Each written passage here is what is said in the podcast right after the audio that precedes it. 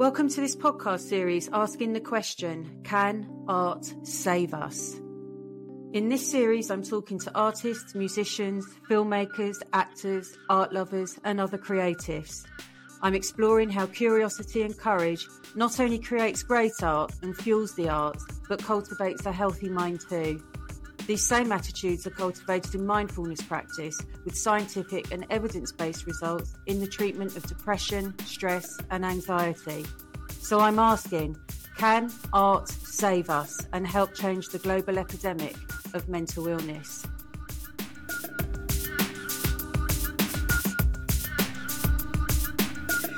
And my guest this week is Hala Sabet. Hala was the most senior Egyptian woman in the multinational oil and gas giant Shell in Egypt before changing her life to become a fine artist. Now, Hala works with nature and Islamic geometry, embracing the universe as a mathematical language throughout her art. Drawing on her Egyptian roots, Hala expresses the universe through sculpture and painting, which includes the magic and mystery of alchemy. She has been selected by the Royal British Society of Sculptors and for the International Art Fair in Egypt, where she has just had a large solo exhibition. Once again, she rises, be it business or art. Hello, Hala, and a very, very warm welcome. Hello.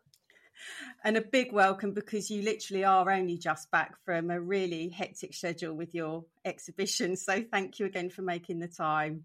Oh, my pleasure. So, Hala, I wondered if we could go straight to that life changing point in your life when you decided to leave Shell.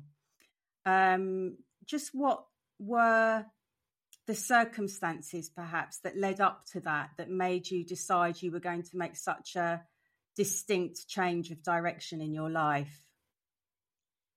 Well, it was like I wouldn't ever call it a middle life crisis. I think it was a middle life saver um, it was art has always been inside me, and I've always done it as a hobby. But then at some point, um, I felt, what's next?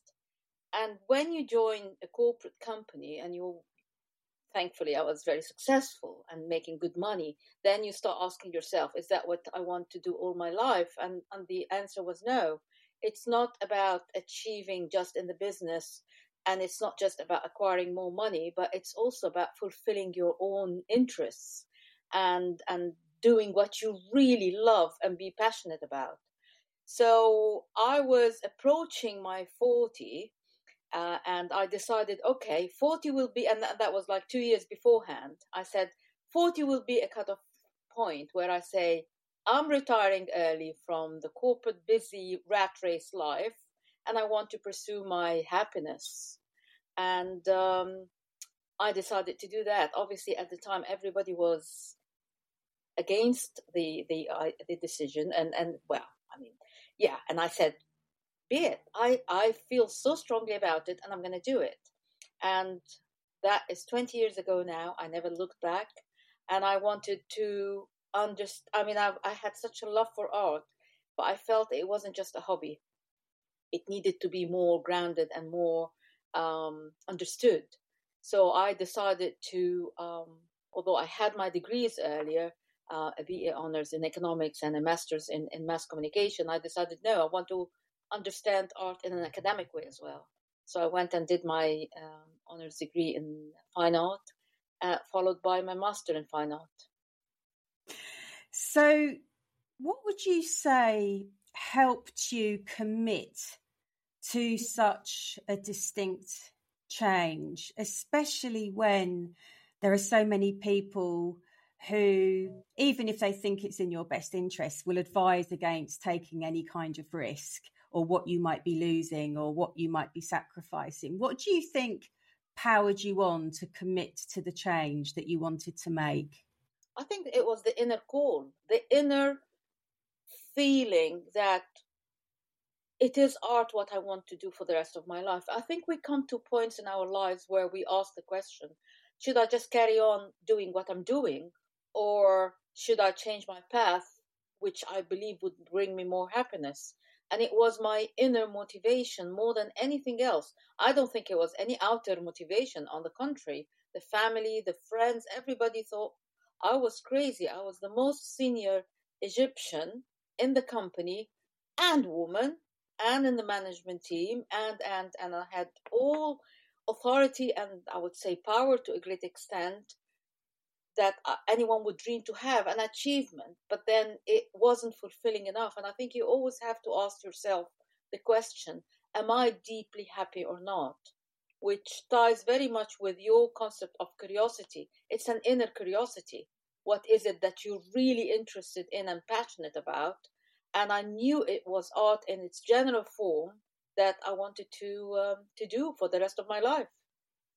It's really interesting how that need for expression or even mm-hmm.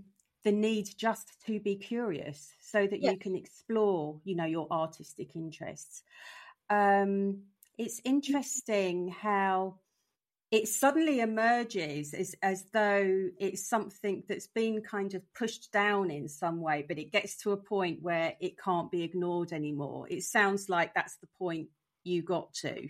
Yeah, it's like a volcano it's always there, but there will be a point where it just phew, comes out. and why do you think it is that happiness? It's really interesting that you keep emphasizing happiness.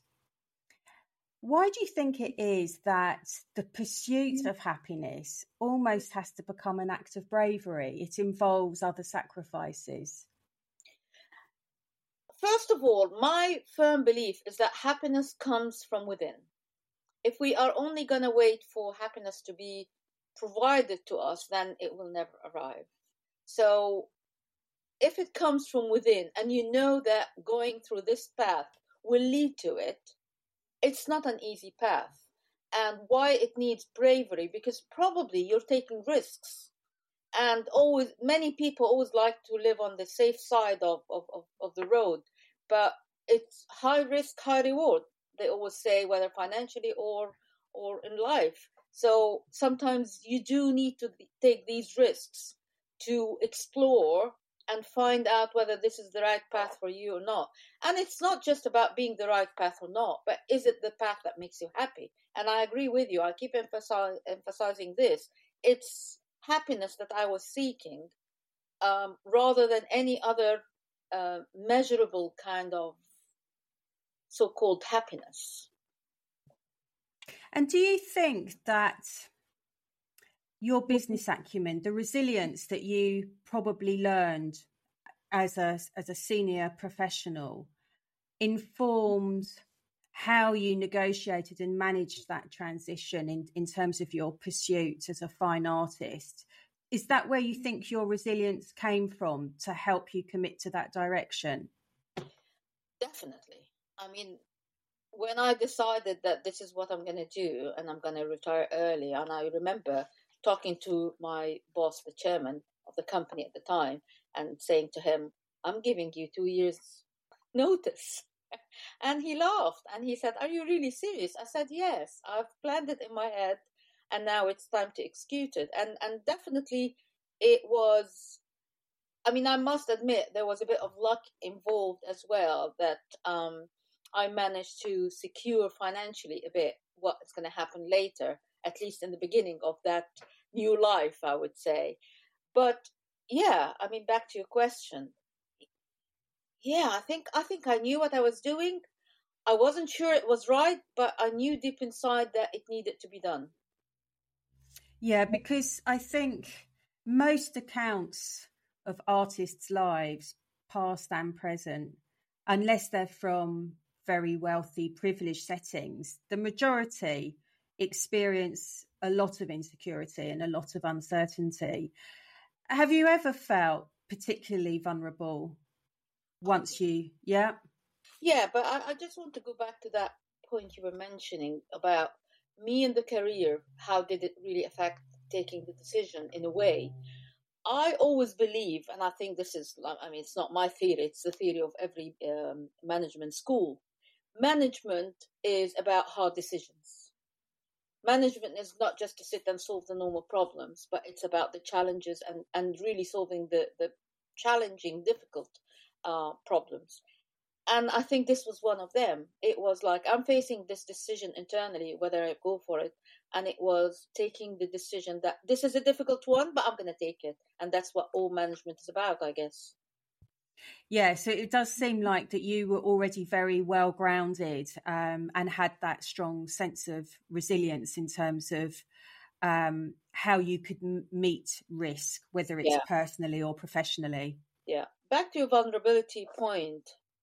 Yes, there were so many cases. I mean, in the beginning, it took me about a year and a half or so to overcome the feeling of guilt gosh, I wake up in the morning, I should go to the office. I wake up in the morning and what's going to happen at the end of the month?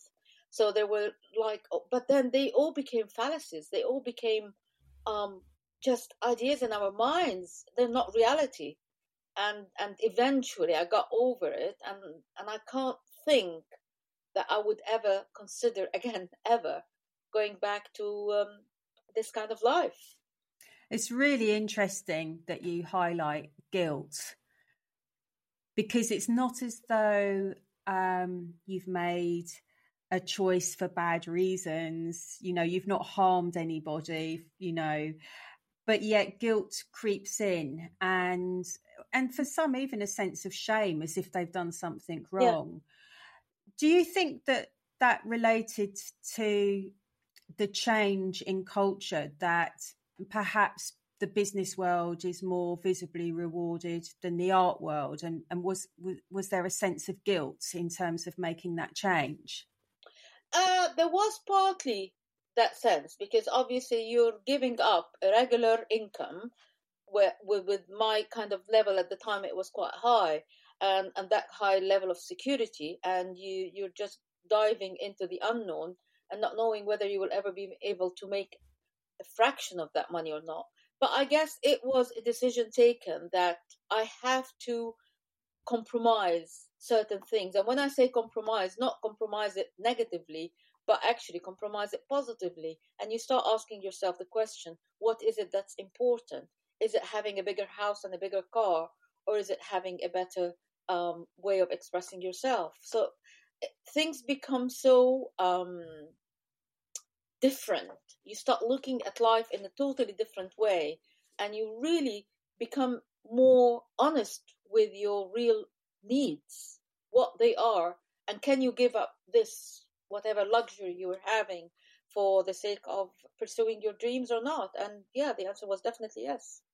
And it mm-hmm. sounds like you were very capable of recognizing you know that voice of guilt that we all carry in our heads a bit like the voice of doubt you know when we we lose confidence or um, we hold ourselves back mm. just through doubt but it sounds like you were very good at recognizing that that's um, a voice that even though it invites itself in you can also ask that voice to leave yes and i must admit what helped me in the process was um, which is another form of mindfulness, is I, I write my diary and I write it for myself. I, I never think of anyone would ever even look at it.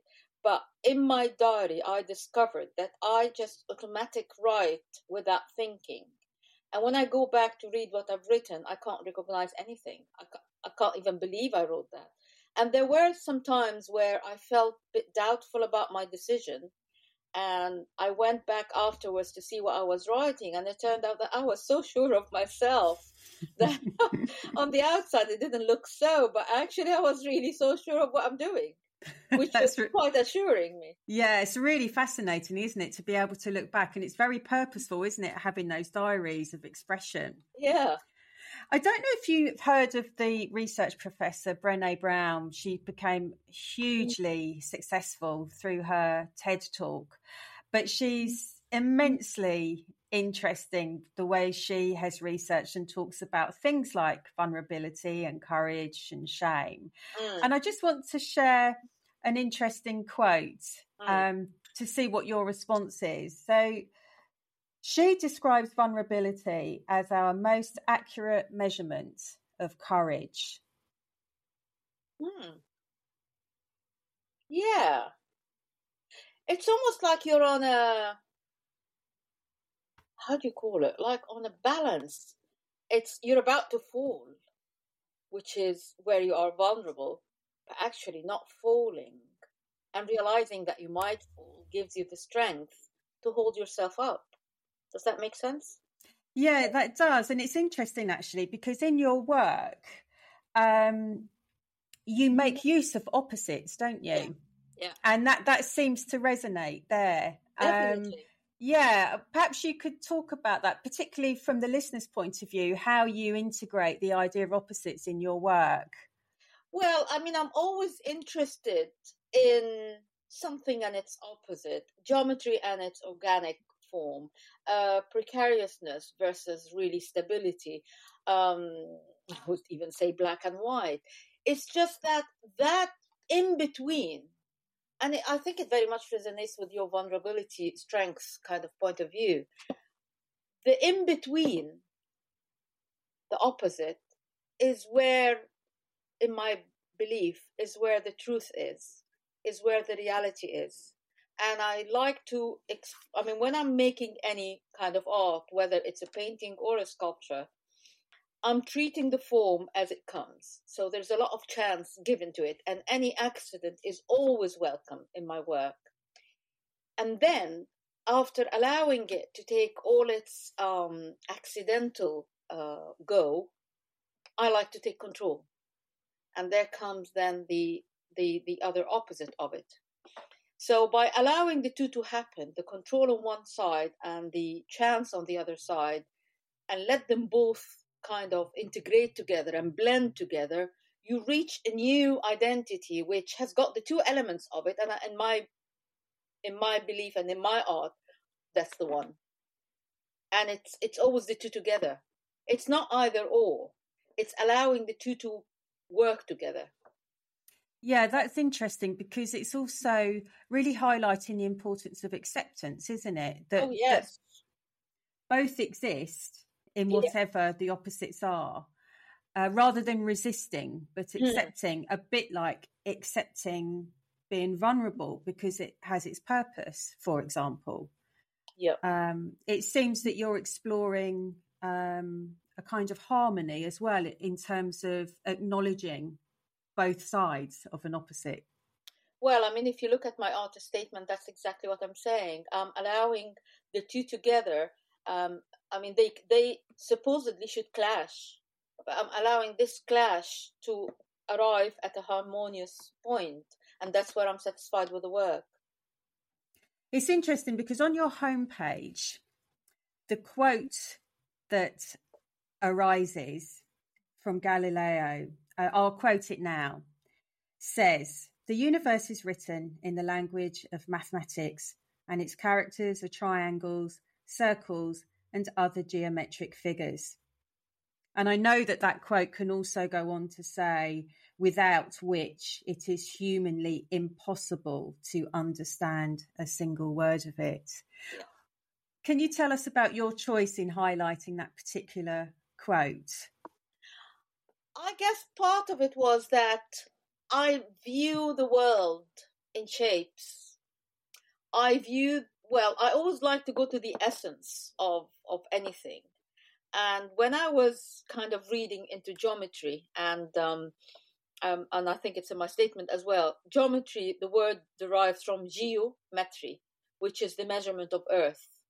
And I was reading a book about art and geometry, and apparently the first time ever geometry was encountered, funnily enough, was in Egypt, where they were measuring the Earth after the flood so they divided the earth into rectangles and squares. And that's how the whole notion of geometry started. And it fascinated me because I thought, so that's the origin. And what then, how can I kind of translate this into my artwork? And I started thinking, actually, I can look at anything as a geometric shape. And that could be the origin of it. And obviously, I don't want to say the, the cliche and then the obvious that, yeah, you can turn a human figure into circles and, and uh, cylinders and what have you. But actually, you can turn anything into its geometric form and it will give you the essence of it. So um, I chose this statement because I felt it really kind of takes me to the roots of life, not just of geometry or of art, but life. And and I thought it was very appropriate to use it. Yeah, that's interesting because um, another comment I've seen um, on that particular quote um, refers to mathematics as the alphabet with which God has written the universe. And that mm. struck me as though it was a kind of biblical coding. Mm. yeah. And uh, it made me wonder whether there's a sense of security by understanding the universe through a mathematical structure. Yeah, yeah, there's a kind of grounding and and and and yeah, you you feel like there's a foundation. You're going into the, you're building a foundation, and that foundation being mathematical and geometric, it's kind of anchoring it in place. And um, I don't want to delve into Plato and Aristotle and what they talked about geometry, but the point is, you can understand a lot through thinking geometrically.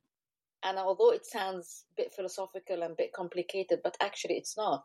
It's just simplifying life and, and, and things into shapes and putting them in a certain simple format that we all understand.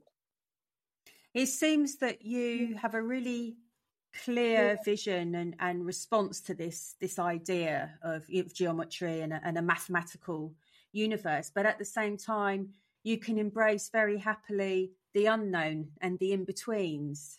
Yeah, I mean the thing is, if it if I only rely on this measured part, which is the geometry, the mathematics, I can never create. I have to, as I mentioned earlier, I have to have the two together. I have to let the chance, I have to let the organic. Um, I cannot have a painting or a sculpture that is just hard edged pieces, but it, I have to allow nature to come into it as well. And I always love it when things go wrong. I know it sounds funny, but I really love it when things go wrong because then I feel, ah, an upper power has taken charge here, and I like that. And I allow it to, and then it's again the blending and the merging of the two together that gives me the final piece that I'm happy with. It's really interesting that you can say, I love it when things go wrong, because of course, those are the times when most of us can feel very vulnerable because something yeah. gone wrong. But um, you have a strong sense of welcoming that. Yes, and acceptance. And I guess also belief, because testing it in, in, in an art form, I mean, although even in life, I would say, but we're, we're here talking about art. So testing it in the art form, I discovered that it's when I accepted the mistakes and when I, uh, well, I say mistakes, but they turn out at the end not to be mistakes, actually solutions. But when I accept what I did not expect, is when it works. And I find that it's a challenge that now I need to resolve. And I find that actually it's resolving itself naturally. Which again, back to the opposites. Yeah, and the opposites, you, you, know, your your emphasis on on embracing opposites is really important because it's a space of discovery, isn't it? If we disallow the possibility of something going wrong or not being what we expect, we're disallowing another creative discovery or an alternative discovery. Yeah, definitely. Yeah. They always say thinking and feeling together is what really makes good art. Um, and and I always believe in that. It's not just thinking and measuring and, and, and writing the right thing. It's also feeling it, and feeling is very much linked to vulnerability. It's very much feel um, linked to imagination. It's very much linked to the unknown, because you you feel it, but you can't describe it properly. And it's allowing this feeling to come out in whatever form, expected or unexpected, is what will lead you then to find what you're making is at least it's good it's a good expression of yourself or not. Because at the end of the day there is no right and wrong in art. It's how true you are to yourself. And this was one of the challenges that um, I, I kind of uh, realized when I left Shell and I decided to do the art, and also it was at the same time a decision to come and live permanently in the UK, I'm changing my culture. I'm changing the surrounding. And although I lived in the UK before, but this was like a, this another major decision, which was, by the way, at the same time of coming permanently and living in the UK. And a big question was, how can I be true to myself? Because I cannot just say, okay, I'll be making art that suits the UK. No, I make art that suits me, that is true to myself, and I cannot deny my background and cultural background. And it was always a challenging one, and it was also a vulnerable one, actually. But I, I'm glad I stayed true to myself, and I try as best as possible to stay true to myself, and and my art would always express. But again, another two opposites it could be. So it could be still the two cultures together, because what I make may not necessarily be pure Egyptian or pure British or pure whatever but it's again a mix of the surrounding and a mix of who I am. Yeah, absolutely. And it's very clear mm. that you're that the Islamic geometry, you know, that's that's such a core part of your work is very true to your Egyptian roots. Yeah. And it's interesting because um your geometry series, um, an installation of wood structures, you describe as depicting the genius of Islamic geometry. How do you describe or explain what that genius is? I'll tell you in a very brief word. To start any of the patterns that you have seen around in mosques in Alhambra, in different places, all Islamic geometry starts from two tools a compass and what they call a straight edge, not even calling it a ruler. All you need to do is draw a circle, and that circle can be any size, so there's no measurement whatsoever. Just draw a circle and start dividing it into segments.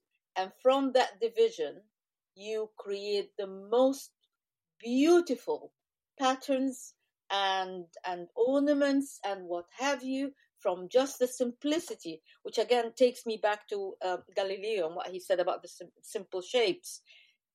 It's only the circle and the line that is making all this. It's not the measurement of it. It's not how how um, uh, how long or how wide it is. It's how you've divided it and and created these um, astonishing patterns out of it and this is what really drew me to the Islamic geometry. So, so I thought, well, actually, I would like to learn it, and and I went on different courses studying it in London, and the more you study it, the more you find it simple, but it's just allowing again the unknown. So allowing that what if I take the line that way, what if I divide the circle that way, and and you end up with uh, marvelous results.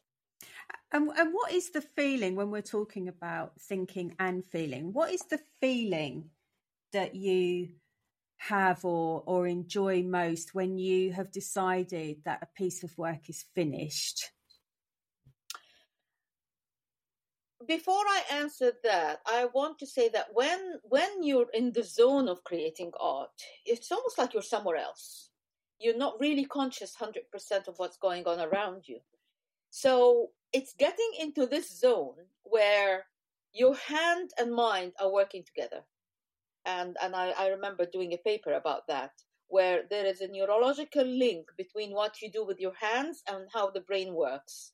So, because your hands are touching the work or touching something you materially working with, and your brain is thinking how you, you you're uh, manipulating it, it's this interaction between the two that is creating at the end some piece of art.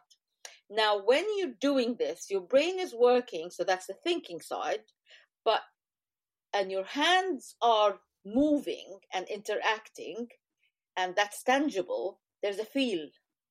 So it's that feeling of the interaction with the materials plus the thinking process going on that both of us when they both of them when they come together they make the art that's my own theory and that's how I think it works for me, at least. And and then, do you have um, a feeling of joy or happiness, or? yeah, static.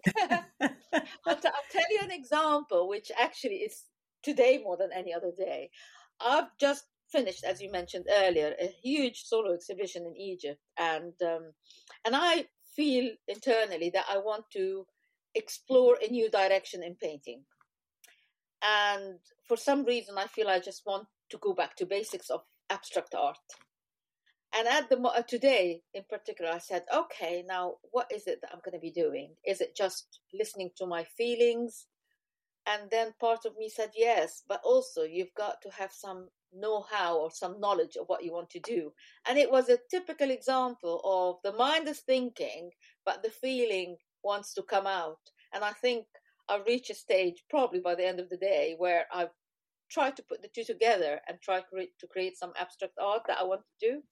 That's so, interesting yeah. because you're you're very open, aren't you, to elements of chance?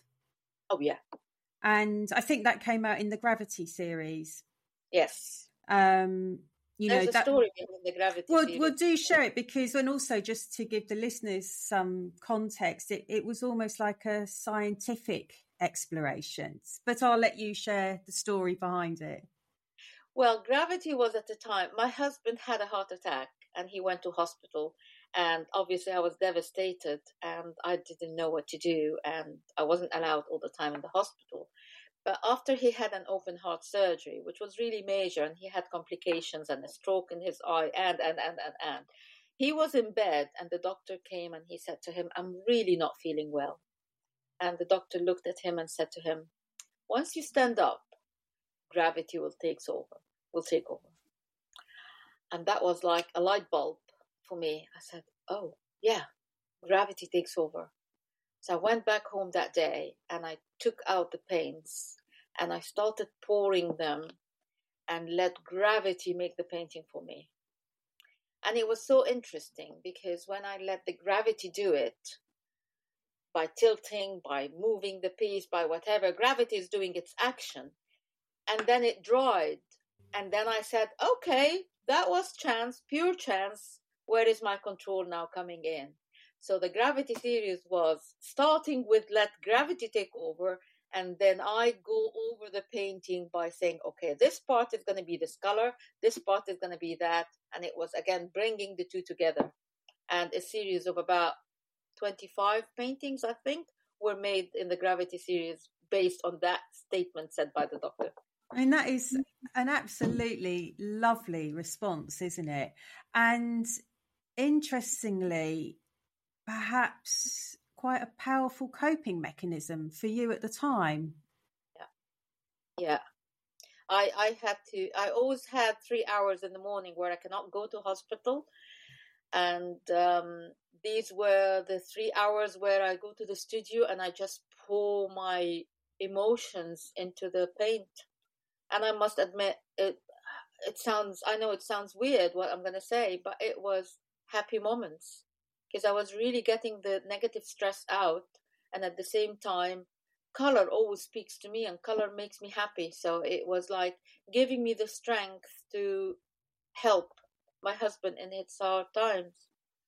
I mean that's so mm. significant, and and perhaps you agree that that really does speak to the series question: Can art save us, or save us in terms of help us, help us to help ourselves? Would you think that is an example of how art really can save us in, in ways that we may not always appreciate? Definitely. These three hours every morning is what made me carry on and gave me, as I said, the strength to be with him. And it wasn't just during hospital time, but even when he came back, I mean, it was a huge open heart surgery. And, and I had to support 100% and it was art that really saved me and gave me the strength to to do that. Not only then but in many other times in my life where things were not going well and it was always art that saved me. I can't imagine i wouldn't be without my studio now. I, I, whenever even i feel down for any reason i just get into the studio And all of a sudden, I look at my paintings on the wall and my sculptures and I smile as if nothing happened. It's, it's so important because if we looked at it um, in a different way and said, imagine that you were deprived of a studio or even just the space or time, what on earth do you think would happen? How on earth do you think you would cope in those particular situations? I guess I'll create art in my mind. I'm not going to give up. I mean, you never know. Things may happen that I'm not well to come to the studio. Then I will use my my brain to imagine art and make it in my mind. I it's it's there's this funny thing about me that I always believe make the best out of any situation. So if I know I'm going to go to hospital and wait for hours to do something, I'll just take with me a nice, lovely art sketchbook that I can do something in it or read a book about it. Um, so yeah, but I agree. Obviously, I'll, I'll feel deprived, but then I'll try to find alternatives. It's interesting because um, one of your sculptures or, or, or, a series is called Mama's Chair. Yes. And obviously, that is in relation to the fact that you sadly lost your mum um, to a terminal illness. So I wondered if how much you might want to talk about that and whether that was an act of therapy or an act of emotional courage or both. Both. What ha- well, the reason I called it Mama's Chair because, as you rightly say, Mom was um, diagnosed with cancer, uh, and we knew she's to die in a few months' time. And I was just towards the end, I was just sitting on a chair all the time, just trying to look after her and and and comfort her. So it was always the chair that I felt was in common between me and what's going on in my life with her. So when she died, I decided, okay, now I'm going to take the chair and cut it up and I started collecting few chairs that I started cutting them up and converting them to things that has to that have to do with her. She loved knitting, she loved weaving, she loved uh, um, crochet. So what I did was I started converting parts of the chairs that I was cutting into weaving looms and weaving parts into it. Um, part of the installation was also um, when in in our tradition when the person dies you they're washed in a certain way uh, which has got a lot of pharaonic um, influence in it. And they wrapped in linen seven pieces of linen. And i did this i insisted that i do this myself to my mom. And that wrapping her which is a mummy happens to be mama mummy so i was wrapping her as a mummy and she was also a tourist guide, which also added to the pharaonic kind of influence to it. So that installation had a lot of mummies being wrapped um, in porcelain, as well as chairs that have been converted into looms, as well as chairs that were having knitted pieces coming out of their middle, as if it's a womb and it's it's this um, the cord so it was an installation that really helped me go through my grief because I did it immediately after she died. And I felt it was it was not something that should make me feel sad. On the contrary, I was so um I wouldn't say happy, but I was really so satisfied with what I was doing as an installation, and it was like a mem- a memory for her, what she loved, and and an expression of how I felt and how I really grieved her.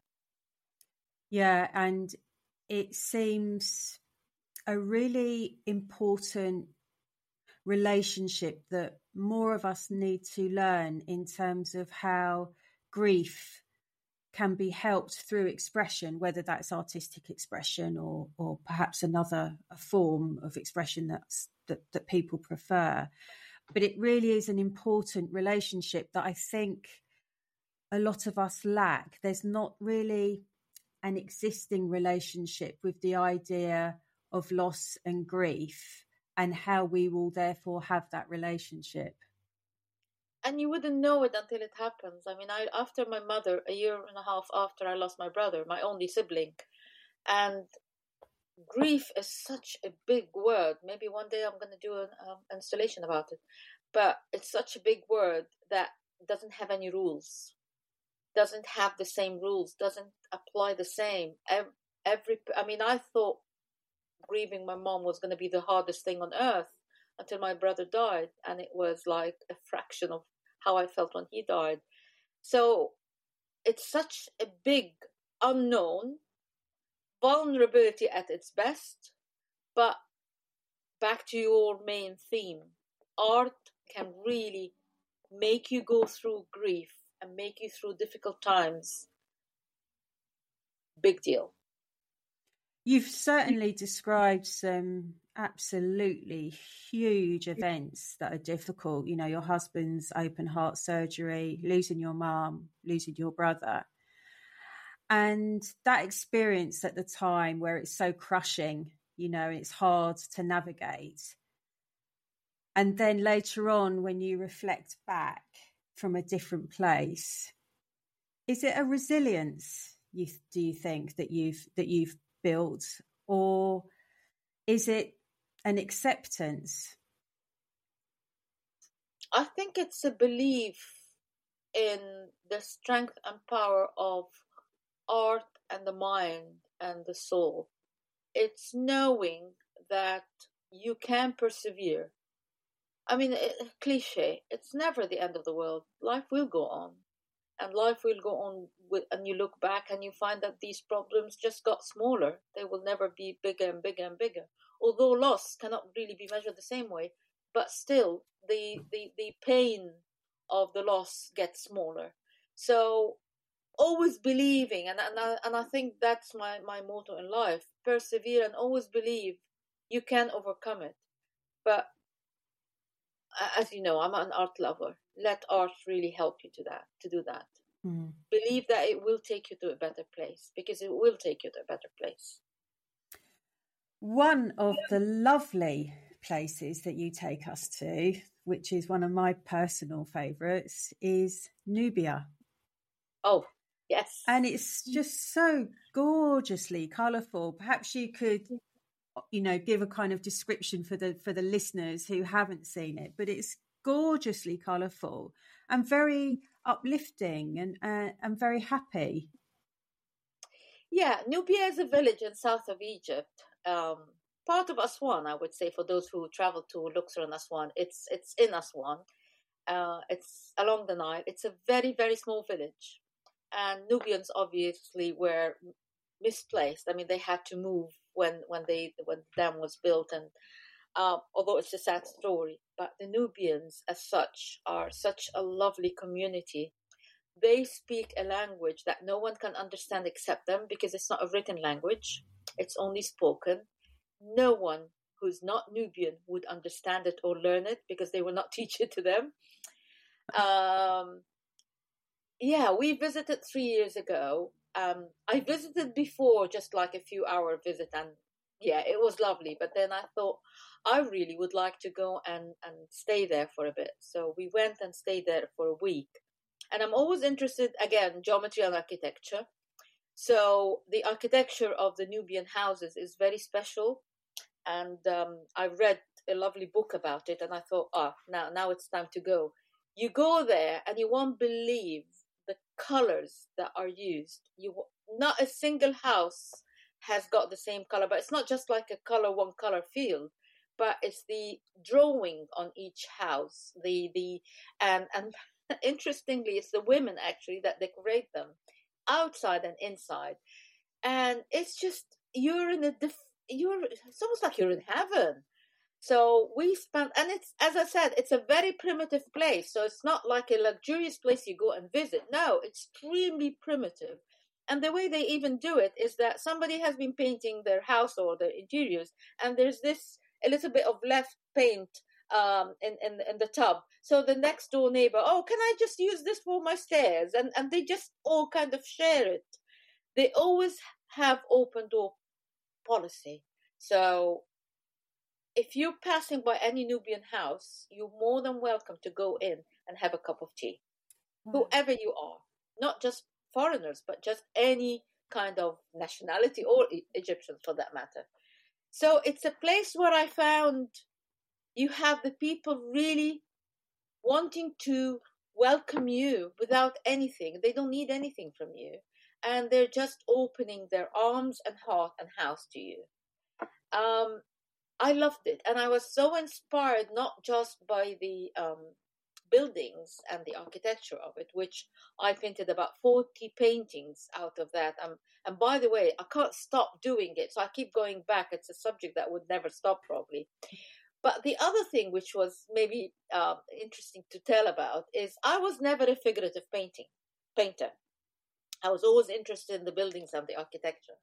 But there was these three women that again welcomed me uh, as I was walking with my husband, and they were oh most smiling, happy women I have ever seen in my life.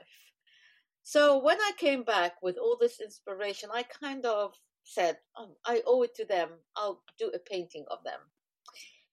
And as I said, I'm not figurative, and it wasn't about their faces, it was just their pose and how happy they were. So I put this painting in an exhibition, and a professor of fine art came and said to me, Why don't you do figurative? And I said, Oh, no, no, no, that's not me. She said, I think you should. You captured their soul. And that was the start of, I would say, a, another journey with painting people, faceless, but people, that has been for the last three years. And it was all because, again, of Nubia. So, Nubia um, is is a place is a magical place. I would urge anyone who goes to Aswan and, and visit Egypt, I mean, to go there and visit them. It's a lovely place to stay as well. Lovely food, lovely people, lovely everything. Lovely life, I would say. Happy life. It, it really sounds remarkable. It's such a unique place that's naturally full of art and colour. Yeah. And even to have its own language. Mm. You know, mm. it's so mm. unique.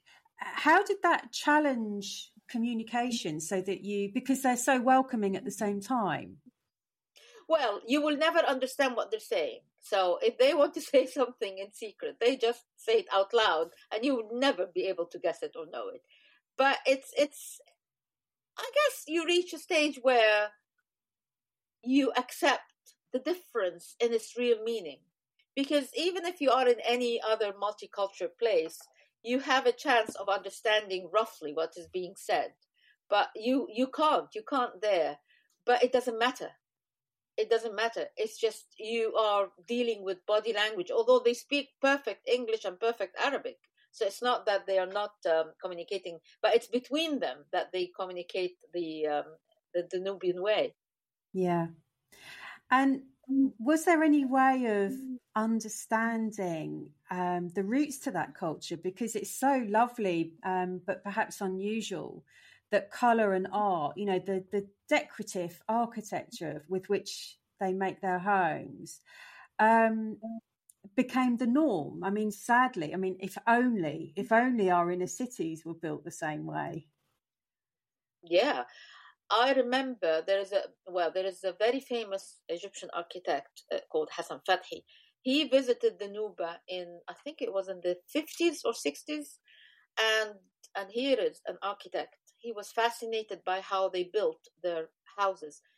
Mind you, these houses are vernacular, so they're all built by local materials. They're not built in in the pro- I wouldn't say the proper, but they they're not built according to architectural rules as such some of them are, and also how they build. I was talking to one of the families, which was really interesting, and I said to her, "I love your house," and they're all one one floor, more or less. I mean, some are two floors, and she said, "Oh, we acquired that piece of land, so we built a room." And then we had a little bit of money, so we bought the next few meters and we built another room so they kind of expand building a room by room. I wouldn't say a house on house, no, a room by room until they manage to have four or five rooms. And they will always have a room for visitors. And they call it the traveler's room. And I understand from a friend who happens to come from that part, um, she was telling me that she, as a Nubian, would go to if she's visiting she doesn't live there anymore And if she's visiting Nubia, she can just knock on any door and ask to stay overnight, and they will do that. Not because they know her or know her family, just because she is a traveler.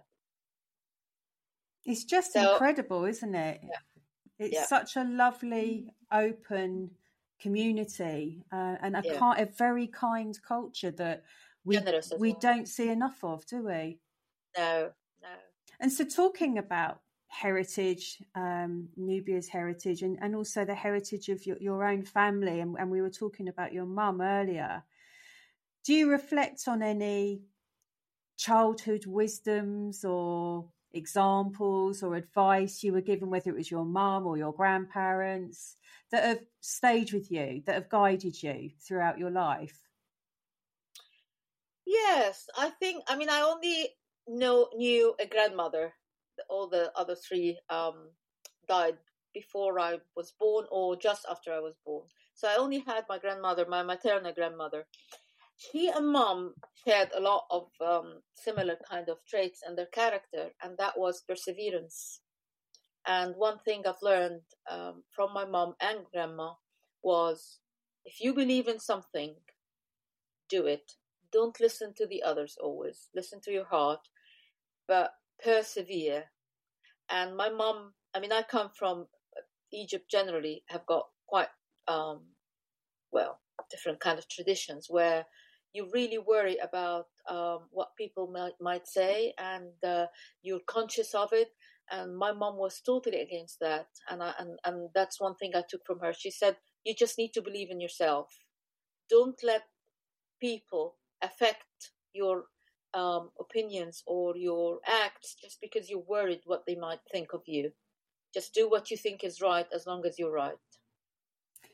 I mean, what better advice, you know, what, what fortunate advice for, for any young person to hear that? Because it's so easy, isn't it, for the negative yeah. mind to just automatically make you think um, negatively, doubtfully, inhibit yourself. And actually, your advice was to throw those shackles aside. Yeah. Yeah. At the time, when it wasn't that easy to do that.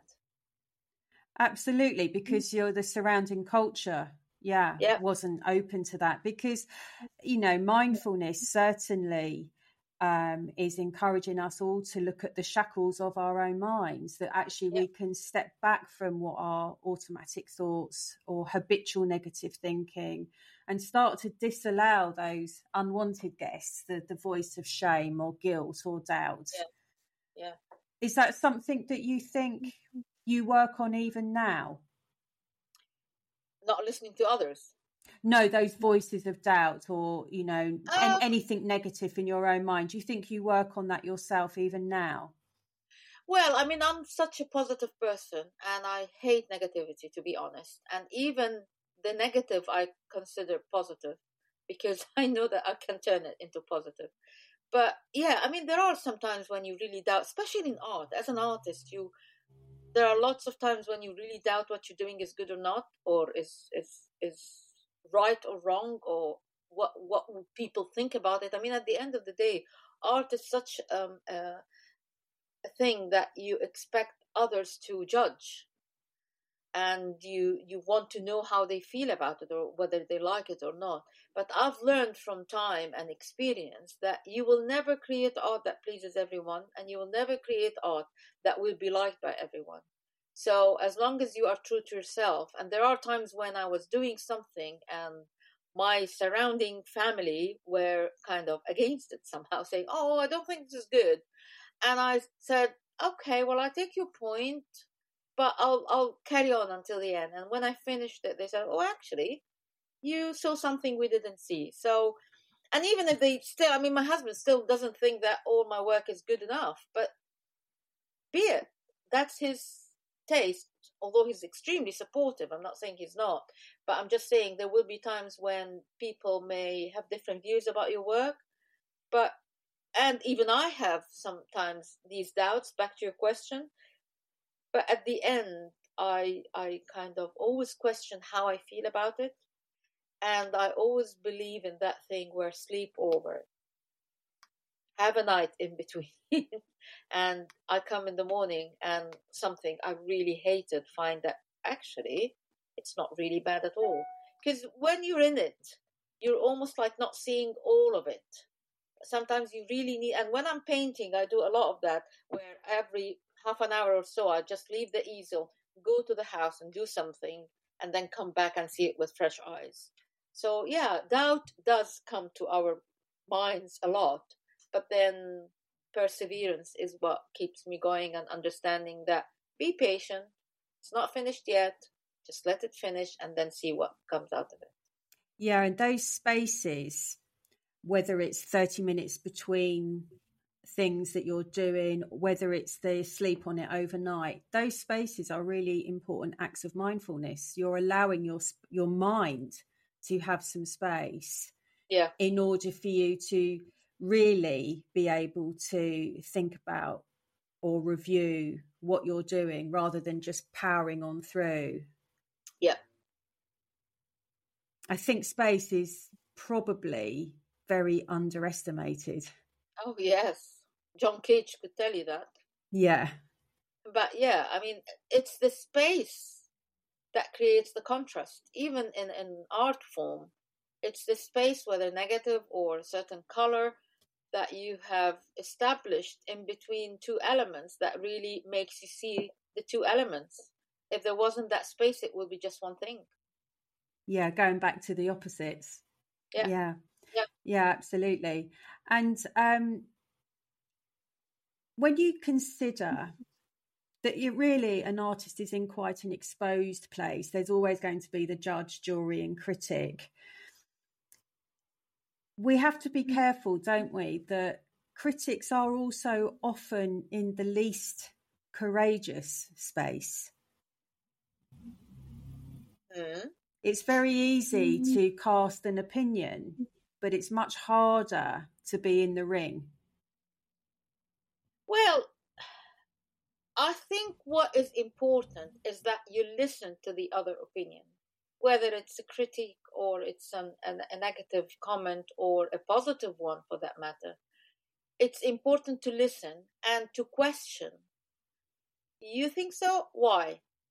And and not that I'm challenging it. No, I want to understand more because maybe there is a point of view that I didn't think about or that I can work on.